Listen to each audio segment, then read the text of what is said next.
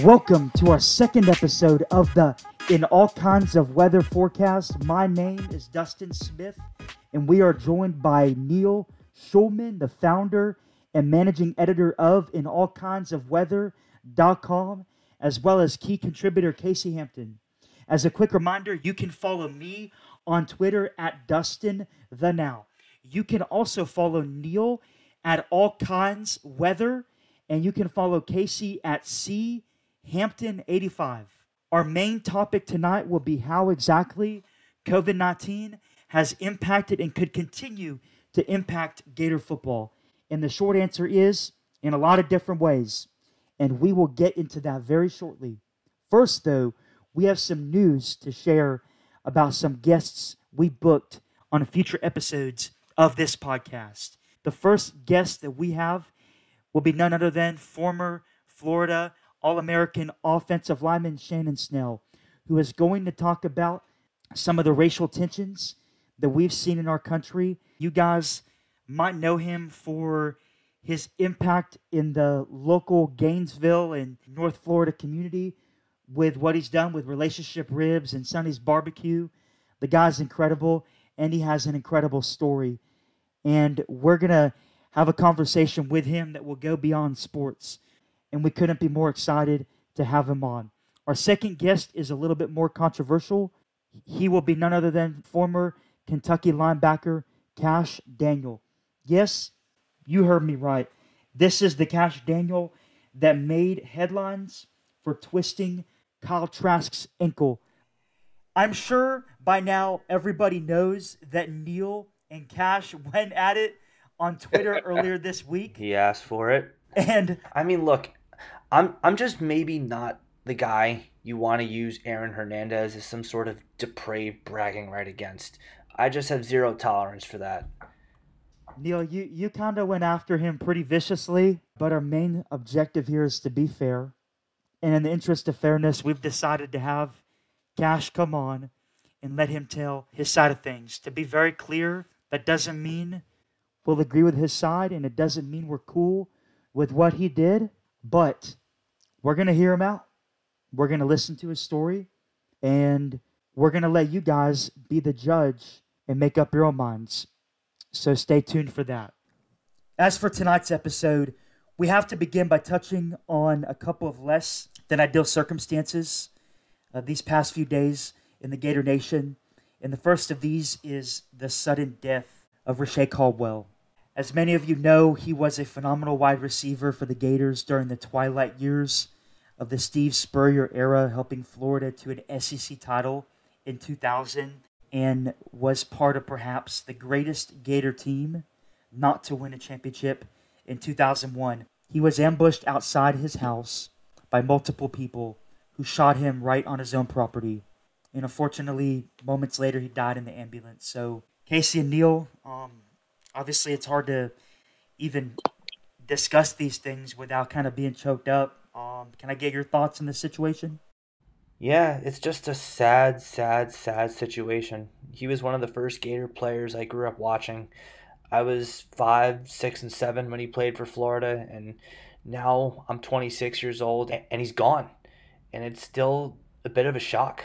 And we're recording this on Wednesday night, and you guys will hear it Friday morning. Uh, I guarantee you guys that by the time this hits the public, it'll still be just as much of a shock to me. It's really not fair for us to sit here and talk in great detail about what a great person he was because obviously I didn't know him and that's not really fair to him. But what's been awesome to see is all his former teammates coming out and publicly expressing their sorrow. He, he really had an impact on a lot of different people, and I know he wasn't a perfect person. I'm not going to pretend that he was. He definitely made some mistakes in his life, but he obviously did enough good for his ex teammates to talk about him in such a glowing manner and talk about all the, the brightness that he brought into their lives. And that obviously extends beyond just the playing field. And that's how you can really learn about who someone is or was by how others are left impacted by him. So just a very sad week in Gator Nation for sure. You know, he was one of uh, somebody I was a little older than Neil. You know, I was in my sophomore, junior high school, and he was somebody that uh, was electric on the field, especially in the fun and gun offense. He was just fun to watch. He clearly had a great camaraderie with his teammates. I remember when they carried Spurrier off the field in 2000 on on their shoulders. Uh, he was right in the middle of it. You know, and in 2001, he had an incredible year that year. Uh, he had almost 1,100 yards, 10 touchdowns, and only 65 receptions. I mean, to, just just let that sink in. His his ability on the field almost 1,100 yards and 10 touchdowns on only 65 touches. It's just an incredible testament to who he was on the field. I don't know him off the field, so I can't I can't speak to that, but it's striking um, that you know somebody that reaches the pinnacle of success. Sure, the NFL career may not have panned out um, in the way that we all, and I'm sure he would have hoped it to be, but he certainly reached the pinnacle of his success it's just tragic and very sad. And, you know, definitely offer thoughts and prayers to the Caldwell family. I'll say this about him on the field. He was one of, if not the best, at running the seven route on the route tree that I've seen in my entire life. And his last year at Florida was in 2001. So that means that I've watched nearly two decades worth of college football since his departure, and I've yet to see someone run that corner out with more precision or more Christmas than Reche Caldwell. Yeah. Well, and you know, looking at his NFL career, I mean, he definitely it it certainly, like I said, did not make it to the level maybe that he would have wanted it to, but he made it to the NFL, and not everybody can do that. Um, and Neil, I'll second that. Um, he, he had an incredible and an electric ability on the field to make plays that you didn't think could happen. My favorite play was in October of 2000, Georgia, in one of their many years that they thought that they could come to Jacksonville and beat Spurrier.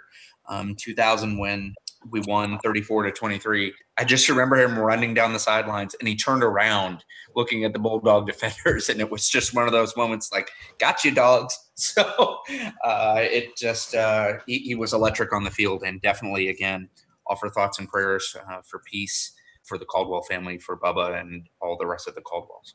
Yeah, that's actually a great idea. Favorite play of Reche's. Um, so for me, it would have to be his 30 yard touchdown reception to put the game away against Georgia in 2001. Florida had been self destructing all day, but they were clearly the better team. And despite all their self inflicted wounds, they were still winning 17 10 in the fourth quarter when they were driving down the field. And Rex Grossman just threw a laser right down the middle of the field on a post route. Caldwell caught it, and the defender who was trying to guard him slipped and fell down. And Caldwell just jumped over his prostrate body. And it was just the perfect imagery of that day. Florida being above Georgia, literally and figuratively, and in the SEC standings because of that play. I mean, I, I, I, remember that. I mean, that was it. It was a bomb, but if a bomb could be a dime at the same right, time, I mean, it was like it just perfectly floated into his hand.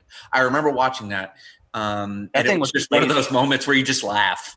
Yeah, I mean, it just perfectly embodied what was happening between the white lines that day in Jacksonville. Florida was clearly the better team, and you know, someone had to step up and put the dogs away, and Reche Caldwell did that, and, and he couldn't have possibly done it with more perfect imagery than just hopping over a bulldog lying flat on the ground. Yeah, agreed. Wow, man! Just hearing you guys discuss plays that uh, that Caldwell was a part of, man, it just it just brings it brings him more to more to reality that he's he's not here anymore. Hey, Dustin, sorry. You know what? I just thought of this. Let's honor Reche Caldwell by holding a 17 second moment of silence in his memory. Caldwell wore number 17 for the Gators, and let's honor him by muting ourselves and just having 17 seconds of dead air to honor the memory of Reche Caldwell.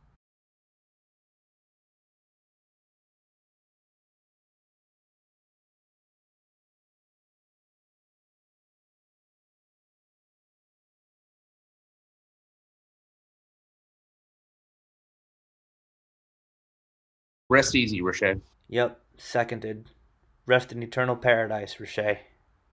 Uh, certainly, my thoughts and prayers are with the Caldwell family, and it, it's it's certainly hard to move on from a topic like that. But uh, another item of less than good news, uh, and we'll we'll just leave it at that. Less than good news is the redirection of Florida signee Johnny Brown to JUCO. The problem with this is this is this seems to be a continued pattern of Gator signees that leave before their first game. So my question for both both you guys, Neil and Casey, is this something that you guys are alarmed by? You know, I don't I don't really know if alarm is the right word. I think it's a little too strong in this case uh, because I'm not hitting the panic button right now. I'm not even getting up to go get the panic button and bring it over to my desk to have it handy.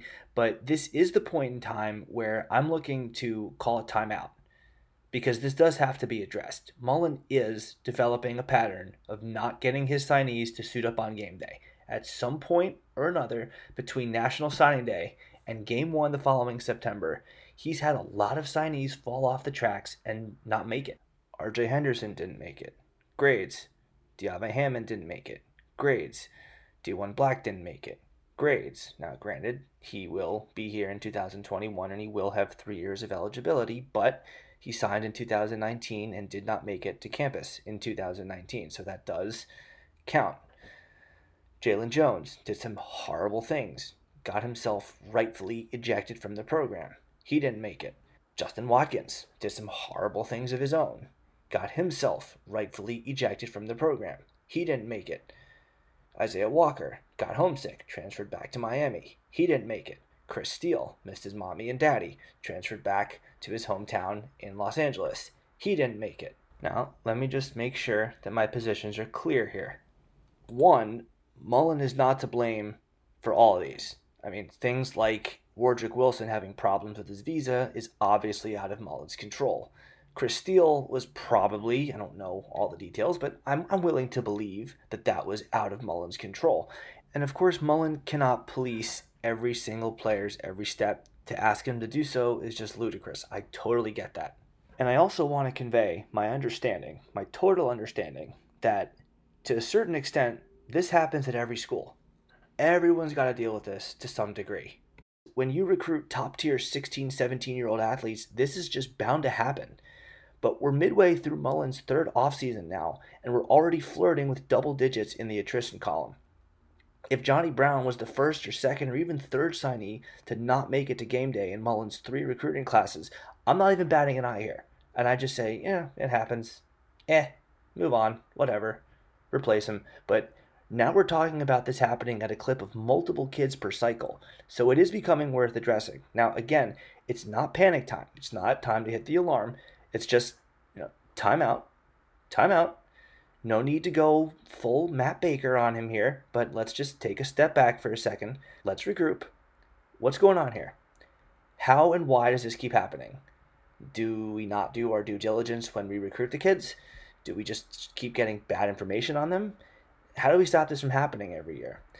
Let's just get this addressed and taken care of because this is not fatal, but it is no longer something that we can ignore. So I'm going to defer to Tate Casey um, with this because uh, I work in higher education um, and I've worked significantly with uh, student athletes. And at some point, the student has to be responsible for their own choices and for their own academics this is something that I'm pretty passionate about. I believe in personal responsibility. And just looking at what uh, Tate Casey has said and what Ahmad Black has said on Twitter and other players, you know, Ahmad Black uh, said maybe the person who takes the tests and do the homework and the quizzes, how could you even start to blame someone else for his own grades? Tate Casey, you're a student athlete. Are we really going to act like this is on the staff, not getting them qualified? At some point, high school guys need to realize that if they want it badly enough, they have to get it done off, off the field. If not, it just becomes an adversity and a little longer road back to D1. Now, I will say that adults need to be responsible as well. Somebody on the UF staff needs to probably keep up a little bit more, but we also need to instill personal responsibility in these young men that if you're struggling, you need to ask for help and you need to let somebody know early. Um, because if you're going to be on a team, you need to be able to ask for help. And if you don't ask for help, then why are you on a team in the first place? I get it that they're 16, 17 year old young men. I get that. And I respect that. And that's where UF staff probably needs to play more of a role in the academic development, the academic progress of their recruits and looking at uh, Diwun Black and looking at now Johnny Brown, it looks like with academic issues. But it also is incumbent incumbent upon the student athlete.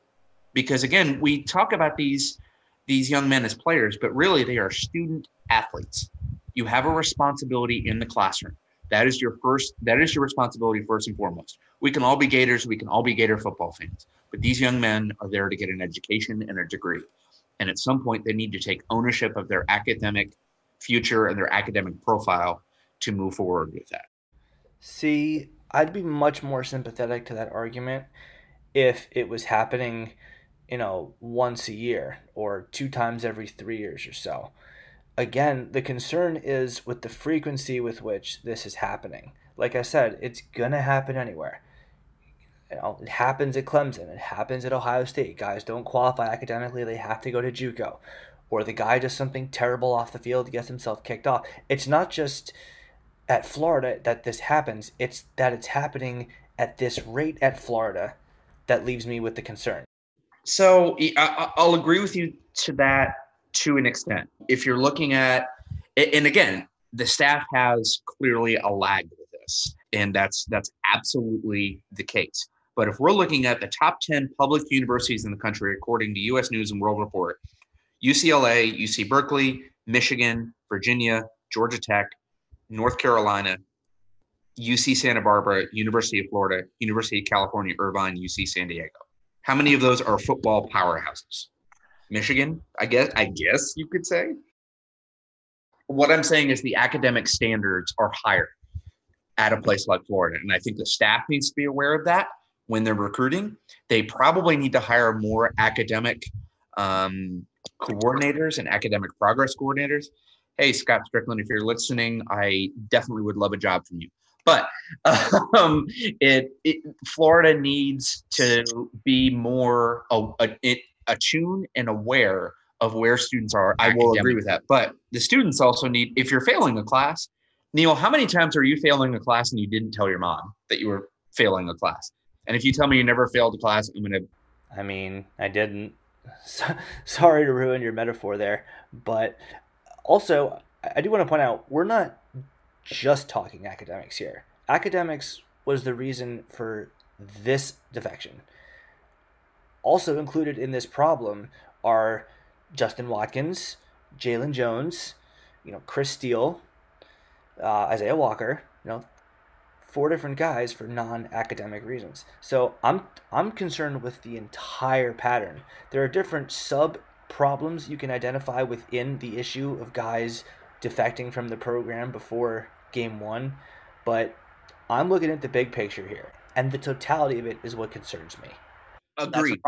Agreed. If you take away the academics, there's absolutely a gap within the UF player development and player support system. Absolutely 100% there's a gap there, and you will not get any um, dispute from me there. But um, moving on from that, Neil, um, I want to talk about uh, COVID 19 and how it has intruded upon Gator football. And it's, it, it's something that we don't know a lot about right now. We don't know how it's going to affect the football season. I know if you're reading any online news source, you can get a variety of different solutions and topics and ideas and rumors. I know Ole Miss this week released a statement to their boosters that said that they had every intention of filling up Vaught Hemingway Stadium for every game this year. So as of right now, things appear to be slowly starting to get back to normal, thankfully. Uh, I live here in Georgia and we are at 50%. Um, and I know Neil lives in the Northeast uh, and Dustin lives in Central Florida. So yep. uh, every state's moving along. But the football players are starting to filter back onto college campuses. And thankfully, today we saw the headline that uh, no UF player has tested positive for COVID 19. So it's something to be very thankful for. Uh, so, Neil, I know you're friendly with some of the players and you talk to them a lot. Um, why don't you just tell our listeners a little bit more about how they're staying in shape to this point? Sure. So, up to this point, the players have been doing home workouts on their own, and they've been doing it via FaceTime with workout partners whose schedules mesh with theirs so that they can sort of visually spot one another and push each other. The players that I'm friendly with all say the same thing, and that essentially is look, this isn't the same thing that we're used to. We're not going to pretend like it is, but it's the situation that we've been dealt and we have to work with it. The mindset that these players seem to have is that they want to be the team that deals with the pandemic the best. They've sort of equated it to playing a game with bad weather or where the temperature is 4 degrees or 104 degrees. In that the situation absolutely sucks, but that A, there's nothing they can do about it, and B, it's a level playing field because it absolutely sucks for everyone else too. And the guys I talked to all pointed out that sooner or later the team was going to get back together. And at that point, it would become pretty clear if anybody had been slacking off. So there's a communal feeling of, I don't want to let my teammates down. Everybody, let's pull our weight and let's be ready to go again when we reunite. And I definitely think we're in a really good place as a program versus a team like Georgia that has to replace a lot of their starters, and versus LSU, which has um, a lot of attrition to replace as well after their run last year. So I like to think that we are in a good place with a lot of returning starters and some leadership. And obviously, the MVP, if you listen to our previous iteration of this podcast, Nick Savage is the MVP of the Florida football program, in my opinion. We're, I, I think we're in a better place than a lot of other schools could be. Yeah, totally no one in their right mind is going to say that this pandemic was a good thing because it very clearly is not, and you don't have to look very far to see evidence of that. But relatively speaking, this is much worse for LSU, who loses a lot from last year, Georgia, who loses a lot from last year, FSU, who has a new coach and you know, trying to rebuild its offensive line after it was among the worst offensive lines I've ever seen the last couple years. Florida's in a much better position than their rivals right now, all of them. And they're in a much better position than most schools in the country simply because they return a lot of guys who were part of the successes of the last couple of years. They lose a lot at receiver, but pretty much everywhere else, most of the starting guys are back. So this is their year to do it. Pandemic or not, the players know. No excuses. This has to be the year they make a run agreed. If they're going to make a run, this is the year they have to do it. And and this isn't to be the over demanding fan who always goes out of his way to say, well, Florida should win a national title every year because I said so and I want it. No, this is simply to point out that for all the disruptions that the pandemic is causing, Florida's success on the field this year should not be something that falls in that category. Yeah, it, it's certainly going to be super interesting to see how it all plays out. I completely agree. I'm excited that the Gators have quite a few uh, leaders coming back. And I think it's very important that Kyle Trask is coming back, especially since spring football was non existent for college football this year. And being a former high school quarterback, I played backup at my high school. The the spring install period was probably one of the most important practice sessions of the season. So for for programs that are breaking in new quarterbacks, such as Georgia and their incoming potential starter in Jamie Newman. I think it's going to be very hard for them. And last thing I'm going to add to that is I, I could be completely wrong. Please correct me, Casey and, and Neil, but being being in the state of Florida and seeing how the general vibe of the state of Florida has been, it seems fairly different than a lot of other states. Maybe it's maybe it's a negative on, on, on the part of Florida and maybe how careless we've been, or, or maybe it's a positive thing. You know, I, I fully anticipate that the that the swamp will be uh, filled with fans. Now, the the debate of how many fans we're gonna have remains to be seen. I'm gonna I'm gonna quickly pose that question to you guys. Um, how many fans will we have in the swamp this season? It's it's way too early to know that definitively, but I will say that UF certainly seems to be moving forward under the assumption that they're going to have 90,000 fans in the swamp for every home game. Now, whether that happens or not, I don't know. We're going to find out. It could be that they're just planning for that because there's a lot that goes into having 90,000 people come to your stadium on a Saturday afternoon and you got to plan for it quite in advance. Whereas planning to have no fans requires no planning. But it it does seem that they appear to be planning to have fully packed swamp in the fall. I think that's a question we should probably answer later on in the summer. Um, just because I I don't know. You know, you hear about a second wave, and then you see the social justice protests that are going on this week, and some people are wearing masks and some aren't. I don't know. I I, I don't, and I don't know if Neil can tell you. Um, I know that I was in Central Florida visiting my brother and my nieces a few weeks ago, and things were slowly starting to open. So I definitely think Florida is on the the forefront to opening faster than some other places. So I would not be surprised if we have more fans in the stadium than some other states and other teams do. I'm not going to give you a number. Neil may differ, but I don't know.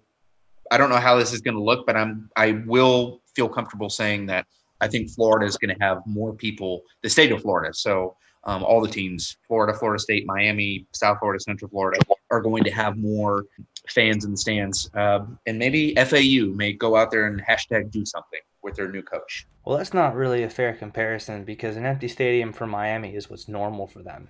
I mean, if it turns out that everyone in the state of Florida has to play in empty stadiums, I mean, like they won't notice any difference because nobody ever goes to the games. Yeah, you're just going to go ahead and intercept my line. Thanks, Casey. Anytime, pal. Anytime. First back and forth between Casey and I on the new podcast. Milestone achieved. You know, if, if they if it does come out that that stadiums can only have fifty percent, we all know that FSU won't have any problem doing that one. well, they've they, they've had trouble last few years in getting they to fifty percent win total. That's actually somewhat of a misleading statement, Casey, because to say that they had trouble getting to 50% in the win total implies that they actually did get to 50% in the win total. And in the, in the last two years, they didn't do it. So let's not give them more credit than they've actually earned here. That would be trouble doing that, pal. no, but see, that's not what I'm saying. They didn't have trouble getting to 50% in the win total because they didn't get to 50% in the win total in the first place. Well, you know, so you say tomato, I say do something. And the Tony the Tiger Frosted Flakes Bowl or wherever they went. Which they lost, by the way. They're not 500. so diving back into the COVID 19 discussion, what is one thing you're looking forward to seeing the Gators work on in summer practices? Tackling. Tackling. In unison. Perfect. T- uh, tackling, yeah. particularly when it comes to mobile quarterbacks. I'm not going to say I'm not worried about John Rhys Plumlee uh, at Ole Miss because we don't do well against quarterbacks that can run. Uh, Kentucky, if Terry Wilson is back, last time Kentucky was in the swamp, they went wild, both with Terry Wilson and with Benny Snell. Georgia last year couldn't get a tackle, particularly on third down. So I would say it, it would be 1A would be tackling and 1B would be third down efficiency, third down defensive efficiency. Yep.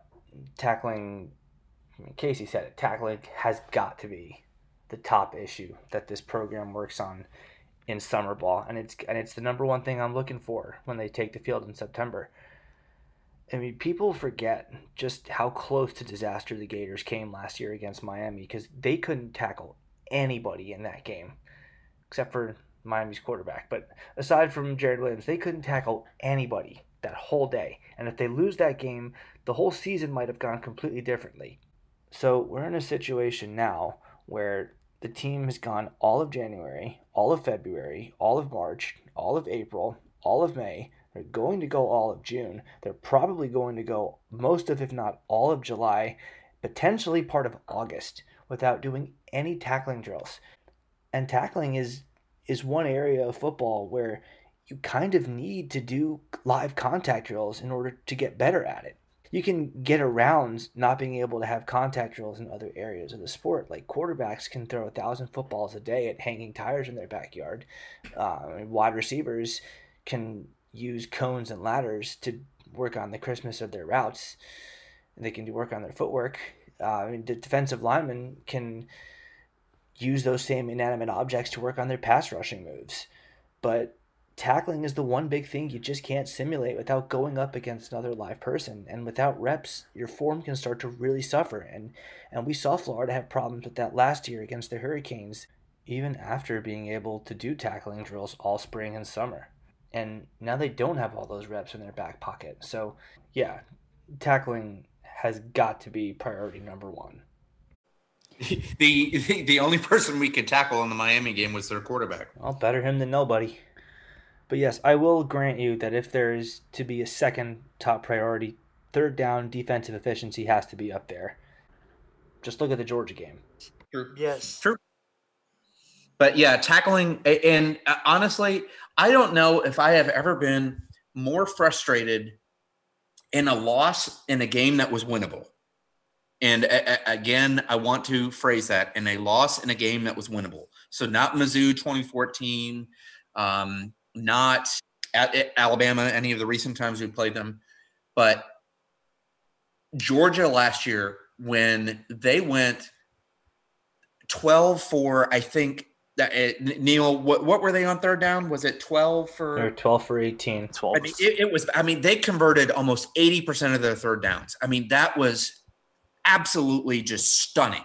and That- some of them were really long too. It wasn't like they were all. No, third- and they it was just one of deep. those like, how in the world are they allowing? And you know, give Georgia credit. I mean, they they absolutely and one hundred percent planned around that. And when they realized that we weren't going to stop them on third down in any way, shape, or form, and that's on Grantham. That's on. It, it's really all around. So Georgia was twelve for eighteen on third down. We were two for nine. That that's the difference in the game. Well, that and Cager catching the ball that hit the ground, but yeah, Well, and and, and, and Yep. something else. I, I I think the statistic in the last twenty one Florida Georgia games, the team that rushes the most wins the game. Georgia had 119 rushing yards. We had 21. And it's pretty hard to lose a rushing battle if your opponent doesn't know how to tackle you. Yeah, it's very telling. So I, I, I don't think I can agree with you guys more. I think tackling is going to be an issue. I think we're going to see one of the more higher scoring Gator teams this year for multiple reasons. Uh, and I think one of those reasons will be the opponents of the Gators won't have that tackling time uh, that we usually see during the spring tackling drills and the, the Oklahomas and, and all that that goes on. And that is a good point you raised, Dustin. The tackling thing cuts both ways. Florida's going to have to worry about it, but so will their opponents. And Florida's got some really shifty athletes on the field. So the defense might be very frustrating this coming season, especially early on. But I also think the the offense is going to be very fun to watch. But one one thing I really want to see the Gators work on is I want to see them continuing to gel on the offensive line. I know that it appears that with everything that's come together so far with the offensive line, I think that we'll we'll finally have a season where right from the start they're going to gel and they're going to do well. But it still remains to be seen. I think one issue that a lot of Gator fans are worried about is will the lack of continuity hurt the Gators results wise? I, I don't think anyone's going to, in their right mind, tell you that no, it's no big deal. They'll just come back and pick up right where they left off and there'll be no rust. I don't think that's realistic for anyone to think, but I don't think that the time off is going to hurt Florida in the sense that it's going to cost them a game.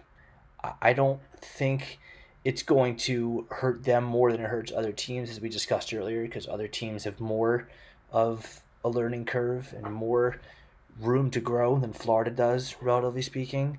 So, yeah, I mean, someone might miss a block, someone might miss an assignment on defense because of a lack of familiarity and a lack of reps, but I, I just don't see it being something that hurts the Gators in the win loss column.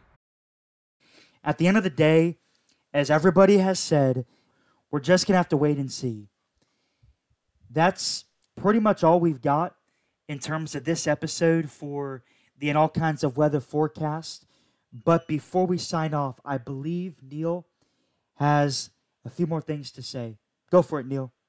Yeah, so before we sign off on this episode, I think it'll be fun to start a new tradition of just reading some of the tweets that we've gotten in regards to the previous episode of the In All Kinds of Weather forecast. We mentioned in episode zero that we want this to be an interactive deal and we want everyone to tweet us their thoughts. And a few people have taken advantage of that opportunity and have done so. And one tweet that we got, which struck me was from Harvey Mushman at Southard Street, who said, Just listen to episode zero on Apple. I agree with you on Mike White, but it got me thinking about the bigger picture when you mentioned Ron Zook. Zook, Muschamp, and White are all cut from the same cloth.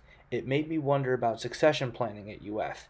He would go on to reply to that tweet and continue by saying, It makes me wonder if the problem is deeper than just having big shoes to fill. It also made me wonder about what an AD like Stricklin can do to get ahead of a problem like this. The key with this is you only get so many shots at it there's only there are only so many times that you get to hire a coach in any sport, and there are even fewer opportunities to hire a coach to replace a legend because those only come around so often. So, I mean, think about it. Florida's had Tim Walton since 2008 or 2007. I mean, uh, they've had Kevin O'Sullivan since 2008. And they had Spurrier for a dozen years. They had Billy Donovan for two decades. So those are four of the greatest coaches to ever walk the University of Florida campus, and they all stayed for over a decade. So most ADs don't last that long. So it, it's not like there's an abundance of reps that you get, or you don't get a lot of practice in making this move. So I empathize that it's very difficult to do that on top of the fact that there are only so many legendary coaches out there and that you have to do your research in order to figure out which of them is going to actually pan out for your school. That said, I do think it is considered best practice for every AD to always keep a running list of potential replacements for coaches in every sport. Just in case something happens the next day, maybe the coach gets a serious medical diagnosis, or maybe the coach just hops ship and goes for a better job for really many better jobs in Florida, but maybe they want to go closer to home or where they grew up or to their alma mater or something like that. And it can always happen at any given moment. So, as a responsible AD, you need to be proactive with this and always keep a running list of potential replacements and always continue to do your research and continue to update that list with the most up to date information as possible. So, definitely an interesting observation there by Harvey. We definitely appreciate you getting involved in the discussion. As we mentioned, we do want this to be an interactive platform, and so we encourage all of you listening to this podcast to get involved as well. Simply tweet us at IAKOW Forecast, and one of your tweets just might be read on a future show.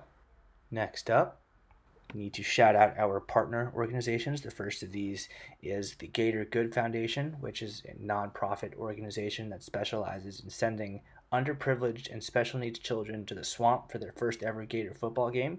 You can learn more by going to Twitter and then going to at the Gator Good. And if you have a story or if you know someone who has a story that you think is worthy of consideration, feel free to message us. The second of these organizations is Fetch 352. In the midst of this global pandemic, we understand that you may not feel comfortable going into crowded places to get things done anymore. So Fetch 352 will fetch it for you. You can go to fetch352.com to learn more. And last but not least, we would like to remind everybody that we do have a pair of guests booked on future episodes of the In All Kinds of Weather forecast that we are very excited about having. The first of these is former Gator All American offensive lineman Shannon Snell, who you probably know from his relationship ribs, or if not from that, from any of the endless amount of good that he has done in the Gainesville and North Central Florida communities. And we are going to talk to him about his career at Florida and all the success he had with the Gators, but we're also going to talk to him a little bit about what's going on in the country right now. Because he is someone who we feel is highly qualified to be a voice of reason on what we all agree is a very sensitive topic. And we're we are Gator fans first and foremost. Sports are absolutely what we're here for, but we also need to learn to respect and accept each other and accept each other's differences. And if we can't do that, then we can't really have sports. Second, we have Kash Daniel, the former Kentucky linebacker who made waves twisting the ankle of Florida quarterback Kyle Trask. Now, again, cannot be stated enough times that we do not condone what he did to our quarterback, but we are first and foremost interested in being fair and unbiased. And part of that means that we're going to give him a chance to tell his side of the story. So you may not agree with it, you, you probably won't, but we do feel it is in the interest of fairness to let him come on and and tell his side. So we are not exactly sure when those two episodes will be, but they will be happening at some point in the not so distant future. So stay tuned for that. All right, Neil. Thank you so much for sharing that. And again, it is so great that we're partnered with two incredible organizations. And I, I just want to say this. So, coming from three white guys, we're not going to claim that we understand even half of what the black community is going through. We're not going to act like we know what we're talking about. We're not going to act like we can discuss these topics. And that's why it's so important that we bring on people like Snell who has has truly seen the thick of things. And we're here in part to listen. You know, we want to learn, we want to listen, we want to be there for people who are in need and who are struggling. And you know, this is this is a struggle that that we should all share. We should we should be able to sit down and empathize and sympathize with with our with our friends, with our with our coworkers, with people that are in our lives um, that that that might have a different skin color. This is so important, and I and I really hope that that uh, we can really have a good time in that next episode and and having great conversation with with Snell. So let's let's let's do it like this: two down, and hopefully many many more to come. Again, my name is Dustin Smith, along with Casey Hampton, a Neil Schulman, and we thank each and every one of you for listening to the In All Kinds of Weather forecast. Stay safe, stay healthy. We'll see you all again very soon. And as always, go Gators. Thanks, everybody. Go Gators.